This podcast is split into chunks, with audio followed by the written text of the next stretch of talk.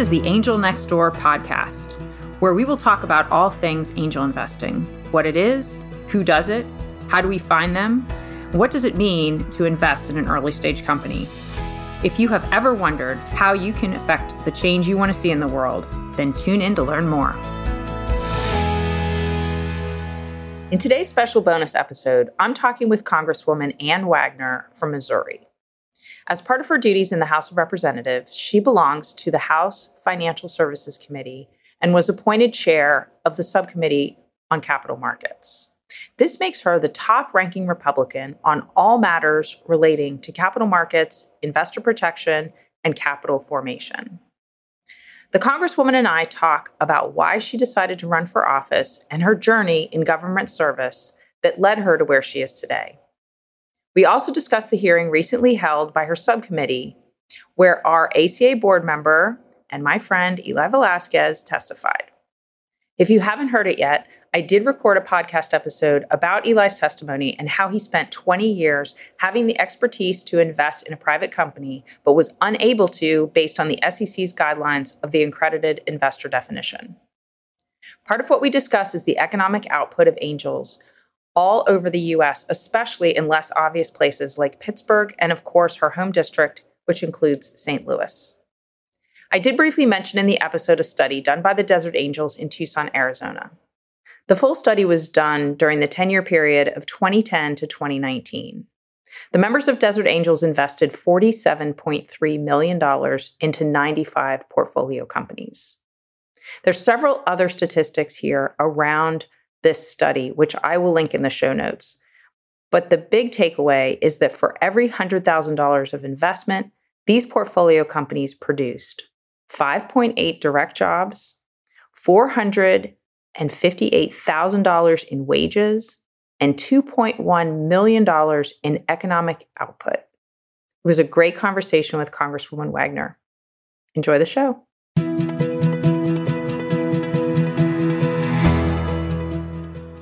Well, Congresswoman, welcome to the show. I'm so excited to have you here. Thrilled to be here, Marcia. It's just marvelous. I'm I'm so proud of the work that uh, you all are doing with Angel Capital Association. So pleased to join you. Great. So this podcast I started uh, a couple years ago, really because I wanted to get the word out about small businesses and how can we help them. And angels play such a huge role in that. And the podcast really is about how did people become angels? Why did they become angels? And how can we encourage more and more people to want to help these small businesses? Because we know that so many jobs are created from all of the various types of businesses that are all over the country. So I would love it if you would start by telling us your personal journey to Congress, what prompted you to run, and a little bit about your story. Sure. I'm uh, the daughter and the granddaughter of uh, true small business entrepreneurs. And I began working, believe it or not, at my parents' small business at the age of 12. And they owned uh, small retail carpet stores. One was called Carpet Time, the other was called The Last Yard. And it was there that I, I, I really learned the value of of a dollar, a good strong Midwestern work ethic, and and certainly how to treat customers. Customer was was king, and my father would just always say he'd he'd pound a desk, a tabletop, a counter, whatever it was, and he'd say, "Ann Louise, all I want is to get the government off my back and out of my way." And he, I love that. he said, "I want to, I want to provide the goods and services to the community. I want to take care of the employees and provide for my family. And I'll, I'll never forget those words. They absolutely are a part of my DNA and I have to say that that has informed much of my my work going forward so I ran for office frankly to serve a cause greater than than oneself this is not a job it's a calling for me and I try to give back to my hometown community that's afforded me, gosh, just every opportunity in in life. And I, I care deeply about the future of our, our children, our grandchildren. I now have three and a, a fourth one on the way.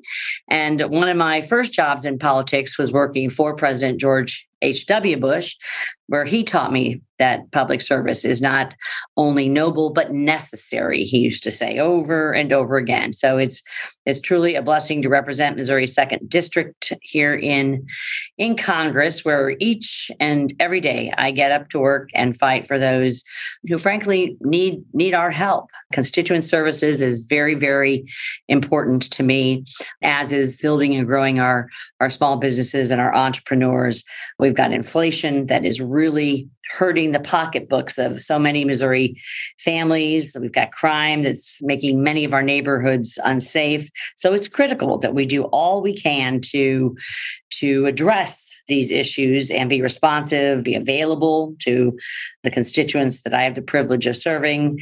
And it's something that my team and I try and to embody and uh, take on and and do week in and week out. That's wonderful. I would love to hear a little bit more about the different businesses in your home district. Oh gosh, we have have so many different businesses that are are going on. We've got a, a large angel investor startup ecosystem that we've got here in our community. Uh, the early stage investments have really provided critical work for helping entrepreneurs form new companies in Missouri and create a at the end of the day more local and good paying jobs our our region here is is frankly one of the nation's fastest growing startup scenes and is a key driver of the St. Louis uh, economy this continued kind of growth that we've seen over the years is only made possible with the help of angel investors, accelerators. We've got a number of innovation hubs and schools and entrepreneur support groups. I, would say some of the most notable groups that define the, the region's technology and innovation fields here are the St. Louis Archangels. And 39 North is a big one. Cortex Innovation Community was one of the early ones. The uh, new NGA, that's the National Geospatial Accelerator. And then, of course, T Rex. Cortex, I'd say, is, is frankly one of the nation's largest innovation districts. And it's been putting St. Louis on the map as really a cutting edge startup ecosystem. And while we're experiencing great private investment growth in the region, there's certainly more work I think that Congress can do to expand the opportunities for both investors and for entrepreneurs. Yeah, I don't think people realize just how much innovation happens in these cities that are, I guess, what is called the flyover states. And i i spent a lot of time in pittsburgh and that's how i became an angel was at an angel group in pittsburgh. And i was just fascinated at the amount of innovation that was happening right in my own backyard. Yeah in places so. like little rock arkansas. I talked to french hill about that who serves with me on the financial services committee also. They're they are um, right here in the in the middle. So it's great to see and be a part of. It is now, you belong to the House Financial Services Committee and were appointed chair of the Subcommittee on Capital Markets. So that makes you the top ranking Republican on all matters relating to capital markets, investor protection, and capital formation. So, can you share with us some of the policy items that you wish to accomplish, both in the broader full committee and as well as with the gavel in the subcommittee? Sure. I'm, I'm thrilled to be the first and only woman to ever chair the Capital Markets Subcommittee, which I believe is the heart and soul of the Financial Services Committee.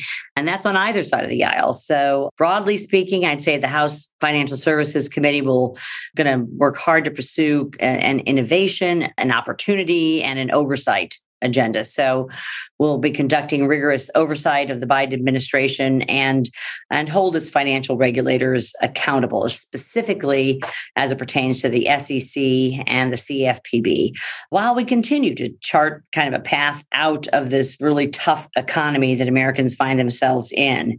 When it comes to my subcommittee, as I said, capital formation is an absolute top priority for me and frankly for Chairman uh, McHenry We've talked about it at length and worked on this and have worked to bring a, kind of the issue back to the forefront of our committee's efforts. At the end of this month, can't believe we're already into April. We will mark up a major package of capital formation bills. This package consists of almost 40 bills that are spread across, Marcia, I'd say three different buckets here. The first is public markets. The second is, in fact, small business and entrepreneurs. And the third is the investor, retail investor opportunities.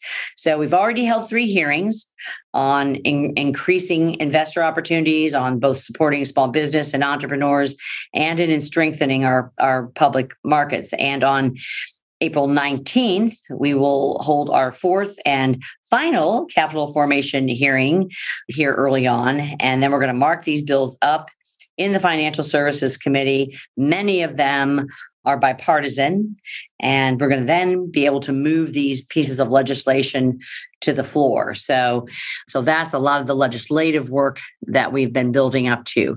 In terms of oversight, I plan to hold hearings with the SEC's division directors. I'm going to get kind of peel the onion and get down to that division level to examine this just the deluge of rulemakings that the commission has proposed that have been raising cost and discouraging companies from raising capital in our public markets. So these these rulemakings are uh, many of them, many of them are a solution in search of a problem, and I think fail to adequately consider the compliance costs and the burden it has and comes to bear on smaller public companies. Yeah. And, you know, as you were talking about the various hearings, the one that, of course, is super soft spot in my heart is the one that was entitled Sophistication or Discrimination How the Accredited Investor Definition Unfairly Limits Investment Access for the Non Wealthy and the Need to Reform.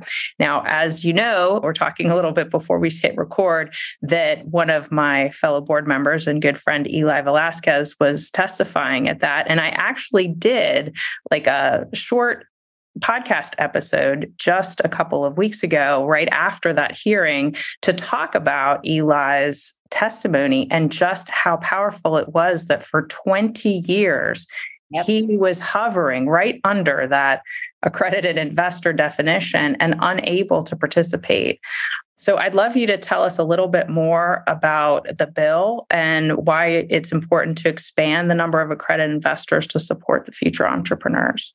Yeah, I will tell you that Mr. Velasquez was just an excellent witness uh, in, frankly, what was our inaugural hearing in February. So his testimony is exactly the reason why this committee, the Financial Services Committee, is working to reform the accredited investor definition. So, despite being involved in the, the vetting of hundreds of investment opportunities through his angel group and having the, the right knowledge and experience, Mr. Velasquez still couldn't financially participate for years due to the current thresholds for quote accredited investor status. So I will be introducing the Increasing Investor Opportunities Act. This is a bipartisan piece of legislation that would amend the Investment Company Act to prohibit kind of limiting the amount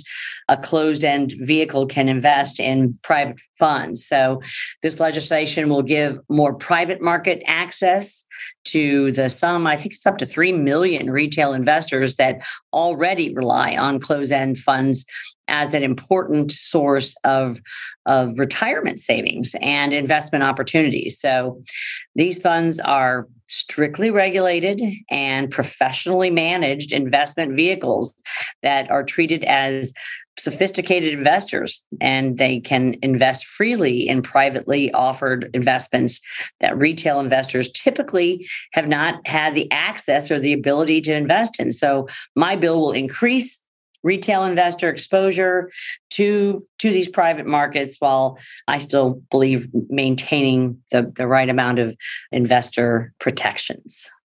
And what kind of vehicle would it be that they could invest in then? What are you envisioning? Well, it could be anything from uh, startups to uh, venture capital opportunities, a lot of different opportunities, I think, that will allow for, for this private market access that they've been cut out of because, you know, people have said that they're just not they don't have the the sophistication to do this. So i think uh, as our witnesses so eloquently demonstrated that throughout that hearing, wealth is not a proxy for sophistication. And opportunities for wealth creation in the private markets should not be reserved for only the wealthiest Americans. I believe that sophisticated but non wealthy Americans should have reasonable access to investment opportunities in the private market. My friend French Hill has got also a piece of legislation that would expand the definition of accredited investor to include some of those with certain licenses. There's a sense of, of maybe some could qualify through education processes. I think you all have one that uh, ACA Angel University puts out as a standard for for sophistication around the accredited investor definition. There's there's a lot of really good ideas out there, Marcia. Yes, I totally agree with you. And yes, we do have the Ann and Bill Payne ACA Angel University that has some virtual classes, and we have submitted some information to the SEC to give them some ideas of exactly what you're saying could we make it that they somebody could get a certificate and be able to show their level of sophistication because they went through a certain number of classes or you know however it's done? I, I really think that one of the biggest things that people need to know is that private investments uh, it's a risky asset class. And and yes we want to be able to say that these private companies can disclose and have the same level of scrutiny of what we would put on a public company but that's just not reality. We just know that while we want to have as much information as we possibly can about these private companies they're very small and they're still starting up and changing and things change all the time and they're growing and and really the best way that we can help them is to get people to invest and also to have a diversified portfolio so that right. they are able to participate on you know with with multiple ways and multiple levels now, my, my bill it increases your average retail investor's exposure to private markets, and I think it's going to have the protections that we we need. And and there's this sense that wealth, you know, I just don't believe wealth is a it's just not a proxy for sophistication, and we can't leave this these opportunities out there just for the wealthiest Americans. They've got to give them the the access, and and whether we expand the definition of accredited investor to include those with certain licenses or education or job experiences, or we remove unnecessary restrictions on a close end fund's ability to invest in private funds, as my bill does. We've shown that there are many policy options worth exploring that can increase access to investment opportunities without compromising true investor protections. So I'm excited. I'm excited about pulling all these bills together uh, in capital formation. It's obviously a key focus because it's what we came out of the gate with when we constituted the, the new 118th Congress Financial Services Committee. And to get back, finish up that fourth hearing, move to markup, and then most importantly, move to these bills to the floor is is key. And and as i said a, a, good number of them we're still working out some of the of the kinks but a good number of them marcia are are bipartisan. So I think we'll have an ability to pass these. I see this whole package as kind of a, a jobs 2.0 package. And I believe that our country is built on small businesses and entrepreneurs and and we have to make sure they have the, the kind of, of, of capital investment uh, available uh, to them to, to grow and we have to make sure that your everyday retail in, investor who i believe is much more more sophisticated than we we, we give folks credit for. Uh, should have an opportunity to participate in some of this great new startups and, and small businesses and these fantastic opportunities that we're seeing come from so many of our innovation hubs across the country and, and are certainly key in my hometown of St. Louis and in places like Little Rock. And as you said, in Pennsylvania and other places, they're, they're, they're really key to, to letting people pursue the American dream. So I'm I'm excited to to be moving this package and we'll be doing so very quickly. And I thank you for all your great time and for your podcast and your interest. You've been a great resource for us, helping us find good witnesses like Mr. Velasquez and, and others that that that really understand the early stage private company and how important this kind of angel capital is in, in growing. So I thank you for that. Well, we thank you for all the work that you're doing. It is, as you say, so important, super critical. One, I'll just leave on this last note. There was a, a group in Arizona that did a study of the amount of capital that they had invested over 10 years. And they found that for every $100,000 that the group invested, they were able to create an economic impact in their local community of $2.1 million. Wow. wow. And to me, that was just like so eye opening because I just think of all the people that are out in the world right now who really do want to affect change, who want to be a part of this, and they're not able to because they don't hit that definition. Imagine what kind of a world we could live in if they could. Well, and that's what America does best. I will tell you, we are a, a, country built on on entrepreneurs and innovation and boundless opportunities like this. And whatever we can do to grow, to cut through the red tape, and to support these early stage private companies, it's really a part of the American dream and something that uh, I'm thrilled that, that you all are taking such ownership in and and that I have the great privilege of, of, of promoting and working both to legislate good policy and to make sure that we're not over regulating some of the opportunities out there for these capital ventures out there. So thank you so very much. Well, thank you so much for all that you're doing. And thank you for coming on the show today. It was such a great conversation. And I look forward to seeing more that comes out of your committee. We are off to the races. Thank you so much, Marcia. If we want to be the change we want to see in the world, we need to invest in the change we want to see in the world. And what's the best way to learn more about that? Sign up for a class at the Ann and Bill Payne ACA Angel University. Classes are offered often. Look at our website, angelcapitalassociation.org, for the schedule. We offer everything from angel investing basics, which include fundamentals, risks, due diligence, term sheets, valuations, returns, and portfolio strategy. And we also get into a deeper dive with capitalization tables, startup boards, and exit strategies. And if you're not already a member of the Angel Capital Association, you can become one for as little as $250 for the year. And that will give you access to discounts, free webinars, networking, and much more. We'd love to have you join us. The Angel Next Door podcast is informational and not intended to serve as legal, tax, accounting, or investing advice. Our speakers and hosts are thoughtfully selected for their educational value but their opinions are their own and do not necessarily represent the views of the Angel Capital Association, and the Angel Capital Association does not specifically endorse the use of presenters' products or services. Listeners of the podcast should consult their own tax, investing, legal, or accounting advisors before making important financial decisions. All warranties, including accuracy, completeness, and suitability for specific purpose, are disclaimed.